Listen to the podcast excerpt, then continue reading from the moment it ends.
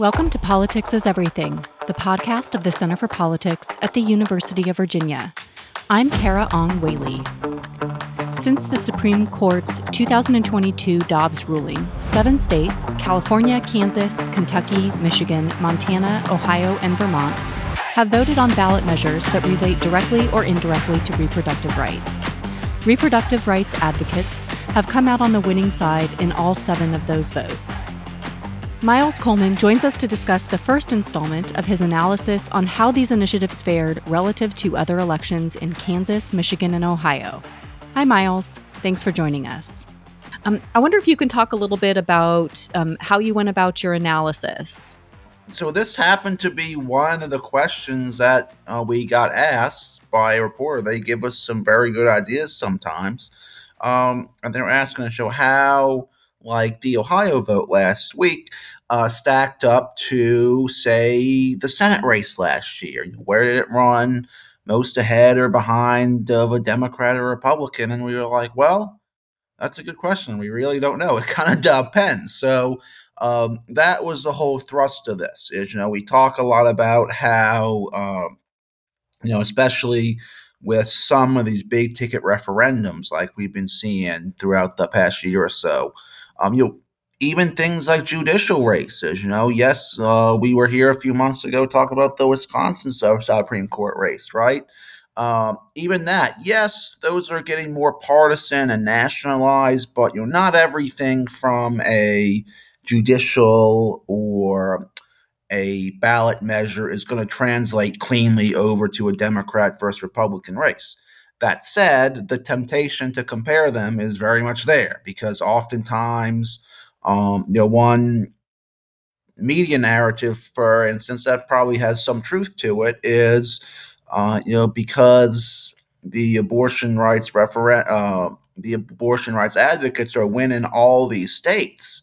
Now we uh, we only did three today, but I think it's a good range because we had uh, Kansas and Ohio, which are you know Republican leaning states in most elections, and we had Michigan, which was more of a marginal to Democratic leaning states. It, it, it won uh, the the uh, pro abortion rights side won in all of those those states. So we were wondering just how. Um, how those results would compare to the ordinarily Democratic versus Republican races. Uh, you know, I said this in the article, but talking about some uh, the caveats about how oh well you, well you can't always directly compare our, our, our referendum to a partisan race. Something to keep in mind here too is you know with our federal system, you know some states don't even allow these type of ballot questions, um, and kind of going with that is all these. Um, all the abortion rights votes in these states, they're all worded a little differently, right? The timing even was a little different. Some are held with a general election, some are held at a different time. So, um, you know, it's hard to get like a th- you know one sort of baseline for everything. Um, but I think we tried. Why don't you share a little bit about what you found in Michigan because that is one case especially this week where it did where the referendum did occur at the same time as the gubernatorial race um, in November of 2022. Um, so what was the wording um, on that ballot um, because I think that does matter in Michigan and then also how did Governor Whitmer perform relative to proposal 3 in the November 2022 election? Yeah, so in in Michigan, um, or after the Dobbs ruling last year, Michigan was set to have this sort of very strict 1930s era abortion ban that was going to go into place. Um, that kind of got, you know, there was some lit- litigation. Um, that sort of got into somewhat of legal limbo. Um, but what Proposition 3 was going to do is, uh, if passed, it was going to basically enshrine language in the state constitution that uh, language on reproductive rights and abortion and all that stuff. So, uh, so unlike the other two states that we looked at in this article, Kansas and Ohio, um, the pro abortion rights position was yes, not no. In other states, the abortion rights advocates were rejecting something. Uh, so there's been some research that we've, I think we've mentioned in some crystal ball articles that, you know, sometimes it's more advantageous to be on the kind of status quo no side in these things. But in Michigan, it was yes. So Governor Whitmer won re-election by about 10 and a half 11 points. Um, the yes on proposal three did a little better. It won by closer to 13 points. Um, so you know, m- most of the counties lined up right? The vast majority of whitmer's counties but also voted for the proposition uh, three. Uh, not all voters make clean distinctions between Democrat, Republican, pro life, pro choice. Uh, but anyway, what I found is they won by similar margins overall.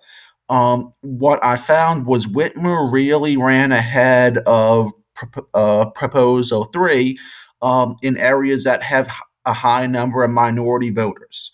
Uh, the um, what I was sort of surprised at um, is especially in the Midwest, we talk about distinctions, but between the um, working class white areas and really the more upscale white areas.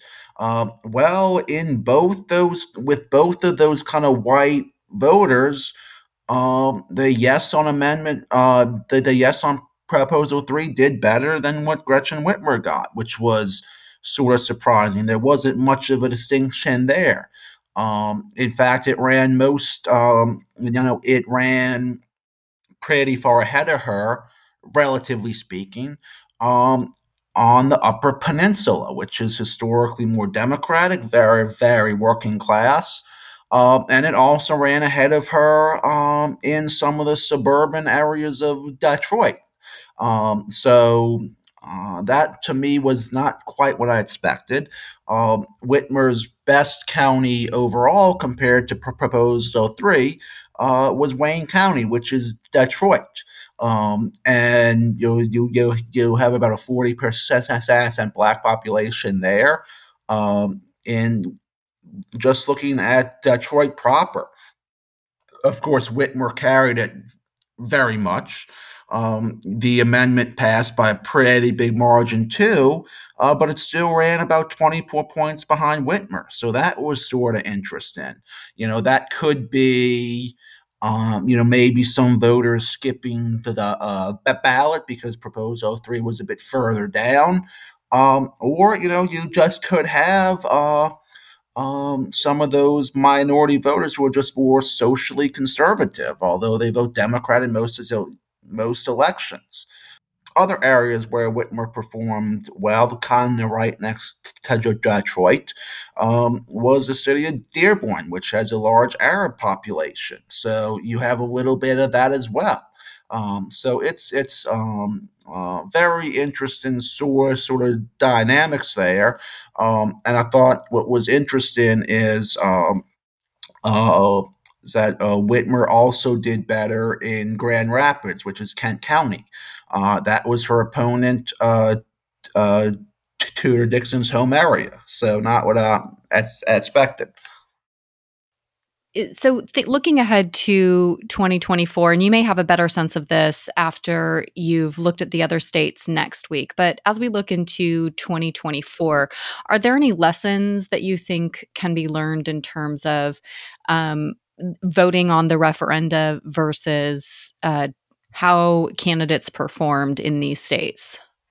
Yeah, it's it's uh you know what I thought was interesting kind of state of Michigan is you know they both passed by about the same uh, margin overall, Whitmer and Proposal three. You know, but as we show, there's quite a bit of difference. So, you know, sometimes voters just don't behave as you would expect. Uh, right, I would just say for the political parties, they can't take, you know, just because Democrats are doing well in or the pro reproductive rights side is doing well in this. Uh, don't assume that all those voters are going to vote for Democrats, right? So it's, you know, and that kind of goes for the Republicans too. Is you know, even though Ohio, for instance, voted down issue one. Now, I'm still very much expecting Trump t- to uh, carry the uh, state because the minority turnout in Ohio was bad last week. And you saw that in 2022 as well. He's like, Yeah. well, one of his contacts said that the, the uh, anti-issue one people didn't really focus on those areas because they thought the suburbs were going to be enough to basically carry it, which it did. But that's still a problem that the Democrats need to, to uh, fix next year. So, you know, that's why I say not to get complacent. Yeah. Yeah, that's such a good point.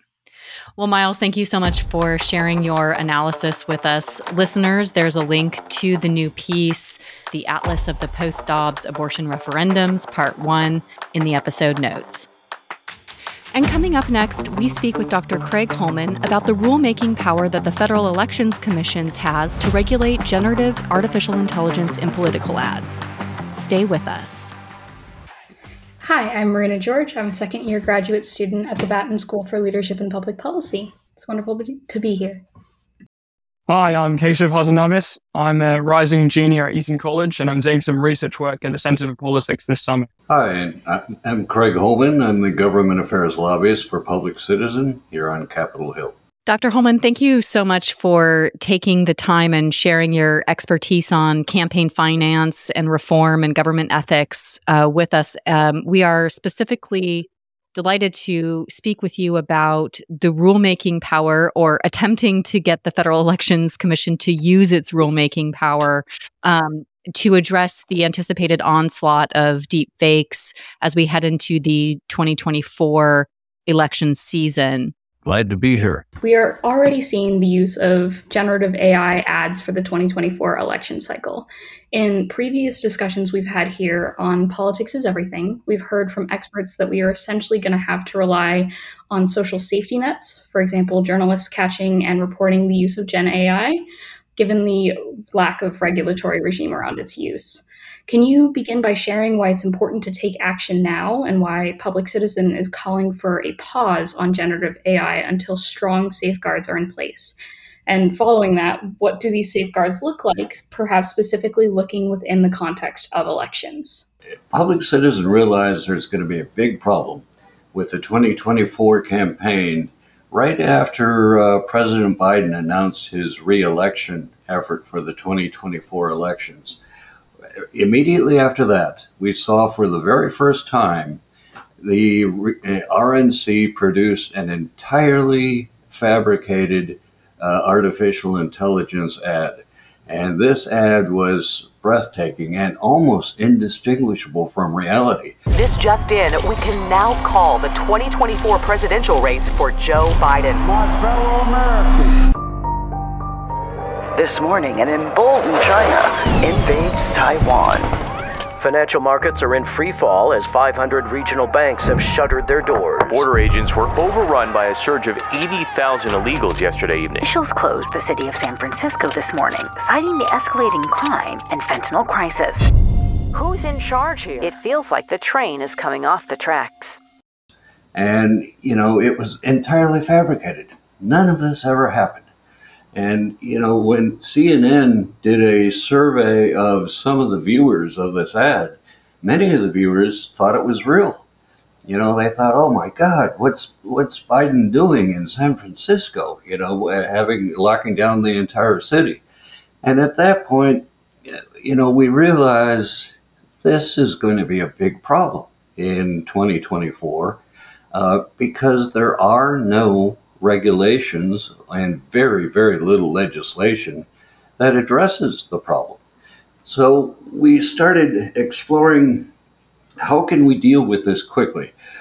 Some good bills have been introduced. Uh, Representative Clarke has introduced a great bill. Senator Klobuchar has introduced a great bill, but those that legislation is moving very slowly and probably isn't going to be in place before the 2024 elections.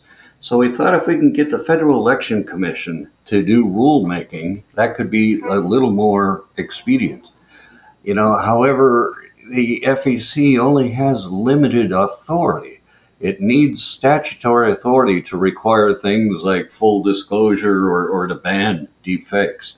And it doesn't really have that. What it does have is a law called fraudulent misrepresentation, where it is illegal for a candidate or a candidate's agent or a political party to depict the opponent doing or saying something that he or she would never do uh, and damage that candidate. I mean, basically, a fundamental lie about the candidate. The problem is the regulation that addresses fraudulent misrepresentation doesn't address artificial intelligence. This is new. And so we have petitioned the FEC saying, okay, revisit the regulation on fraudulent misrepresentation and make it clear that uh, deep fake ads are included within that restriction. Now, that, that can mean one of two things, by the way. Uh, you know, the FEC could just come out with a disclosure requirement uh, saying that if a campaign ad is going to use artificial intelligence, at least it has to disclose that this is not real, you know, in a clear and conspicuous manner.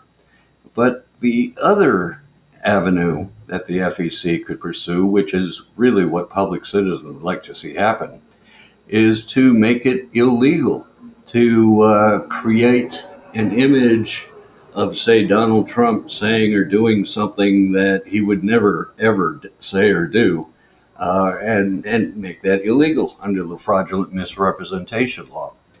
That's what we have petitioned for. And uh, finally, the FEC, after being very reluctant, uh, they deadlocked the first time we filed a petition back in June.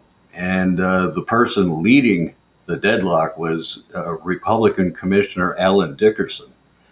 And Allen Dickerson, you know, just argued we have no statutory authority to do this. We don't even know what code uh, it, it would address. And so they deadlocked and nothing happened. Well, I went back to the drawing table and found a memo that Allen Dickerson wrote saying that they do have statutory authority to address fraudulent misrepresentation, and he cited the specific code. So I added that as an, an amendment uh, to the petition and refiled the petition. So the FEC on the second time around voted unanimously to open up public comment. With with public commenting now opening, what should the public know about the rulemaking process? How can they make a comment to the FEC, um, and and what should they know about this process? Uh, first of all, the comment period goes for 60 days once it opens. And it opens as soon as the notice is published in the Federal Register. And if I can add, when it comes to the con- comment uh, itself, the content of it, uh, actually, you know, we're we're hoping to get a, a, huge, wide, you know, breadth of issues that that the public deals with. I am expecting to be able to get a lot of organizations and individuals, including Republicans, Republican organizations, to uh, file a comment saying, you know, yeah, you got to do something about those deep fakes because, you know, these, these are going to be used by everybody. If it won't just be used by, so far, mostly has been used by Republicans attacking Republicans. You know, first Ron DeSantis ran a deep fake ad against uh, Trump, showing Trump hugging uh, Dr. Fauci, which never happened. And then Trump got angry and he ran his own deep fake ad showing DeSantis visiting with George Soros, and that never happened. You know, so so far it's been Republicans battling Republicans. But once once we get into the election, if it's not regulated, you can bet the Democrats are going to be every bit as good at using these deep fakes as Republicans. So I'm expecting in the comment period to get both Republicans and Democrats to sign on. And this may be beyond the purview of the focus of Public Citizen. But one of the things um, that I think is most challenging is that whether it's legislation or rulemaking, it will it really can only apply to political candidates and campaigns. It's not going to apply to non-state actors outside of the United States um, or individual actors um, that that might be using chatbots or um, uh, coordinated inauthentic behavior um, to go after candidates. Do you see any sort of possibility for addressing um, deepfakes that emanate from uh, from sources other than than candidates, campaigns, issue groups that that you know are that that have reporting requirements? That's where we need legislation. I mean, even if the FEC came out with uh, the best rule they could uh, in response to our petition for rulemaking, as you pointed out, it only will apply to candidates and party committees. It won't apply to super PACs or outside groups. And you know, those are the entities that are going to abuse this most. You know, candidates will often tend to be a little shy when it comes to obviously lying because they can get caught. Outside groups could care less if they get caught lying. So that's where the real problem is going to happen and we need legislation to address that. As as uh, we've noted earlier, legislation has been introduced to do that, both in in Congress, both in the House and the Senate. And uh, however, you know, it's it's a, a very slow slog at this point. I mean, I'm not expecting legislation to be passed in time for the 2024 election. What I am expecting is that Democratic and Republican candidates alike, as well as the presidential candidates, are going to get hit hard with these types of deep fakes. And you know they're going to be most effective right before the election. Yeah, the deep fakes, you know, one week, two weeks before the election date, you put those ads out there, and many in the American public are so gullible they're going to buy it. And it doesn't give the candidates time to say, hey, that's a lie. That never happened. And that's when we're going to see this wave of deepfakes happen. And once that happens, I, I really suspect Democrats and Republicans alike in Congress are going to say, okay, we can't wage an honest campaign without regulating these types of deepfakes. So, unfortunately, I think we're going to go through a very rough 2024 election. And what makes it worse, by the way, is that you know, so many American voters are already losing faith in the electoral process. And, you know, they're going to go through an election, you know, saying, well, I voted because I saw that on TV. And, you know, someone pointed out, we'll have to point out to them, it was a lie. It never happened. And what's that going to do to the public's confidence in our electoral process? And not only I voted because I saw that uh, but also I didn't go out and vote because I saw, you know, disinformation about a candidate I may have supported. We, we know that happens as well. Um, yeah, Dr. Holman, um, how widespread is the use of digital watermarking and fingerprinting currently within generative AI services? And by extension, how effective has uh, digital watermarking and fingerprinting been in monitoring the spread of misinformation within American politics thus far? Uh, you know, we don't have, or I don't have numbers, and as far as I know, no one has numbers to actually document how widespread it is. We just have cases where uh, this has happened. It's such a new phenomenon that no entity has yet sat there and tried surveying, you know, television ads and radio ads to document how frequently this happens. So I can't give you numbers but I can tell you it's happening quite frequently. And it's going to be very common when we get down to the election period itself. For instance, in the last mayoral race in Chicago, that happened just, just a little while ago, there was one candidate, Paul Vallas, running for mayor, and an ad came out showing Paul Vallas, perfect picture of him, using his voice saying that he condones police brutality in Chicago. He never said that. That wasn't him. I do know the DNC has used artificial intelligence for fundraising. So I can uh, all I can tell you is that it's becoming increasingly common, and I suspect once we get down to the election date, it's going to be uh, pervasive. By the way, I do want to add another effort to try to rein in the abuses before the 2024 election uh, that the public citizen is working on with others is to try to get some state regulations and laws on the books. Currently, three states make it illegal to use deep fakes, and that's California, Minnesota, and Washington. And what's interesting about those three states, too, is the law doesn't just apply to state elections, it applies to even federal elections.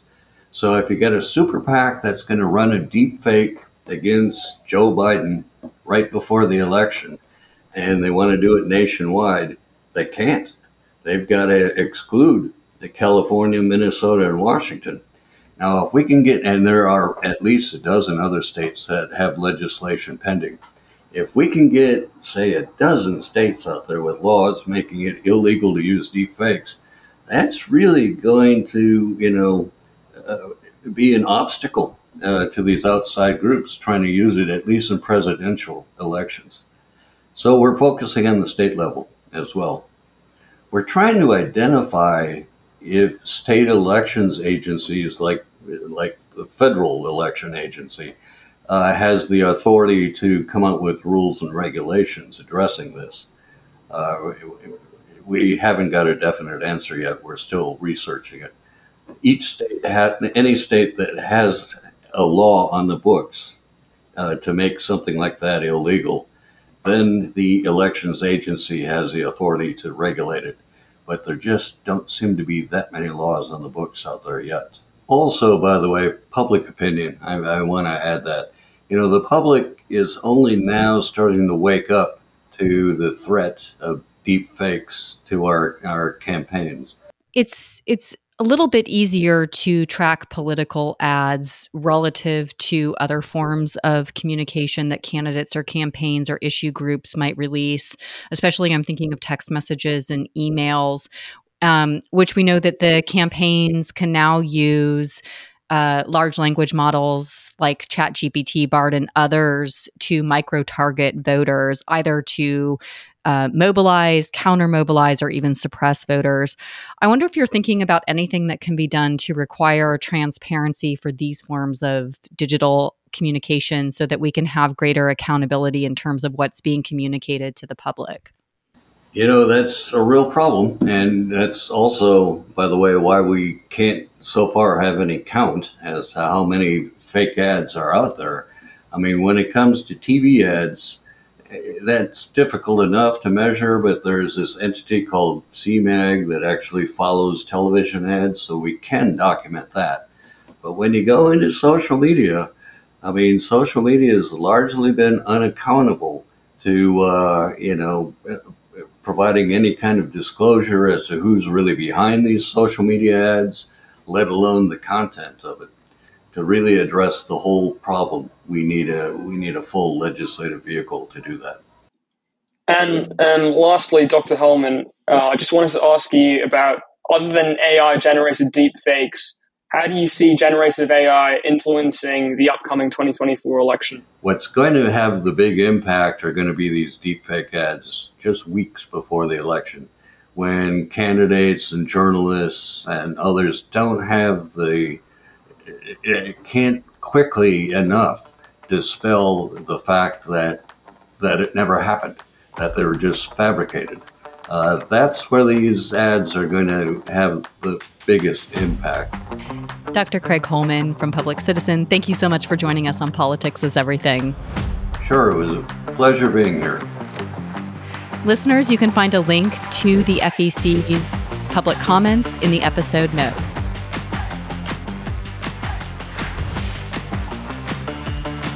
Hi, podcast listeners. Thank you so much for tuning in to this episode of Politics is Everything. Editing and production was done by me, Carah Ong Whaley. You can learn more about the Center for Politics and its work to strengthen democracy on our website at centerforpolitics.org. You can also engage with us on social media at center number four politics. We welcome your suggestions and questions for future episode. Thanks so much for tuning in. Until next time.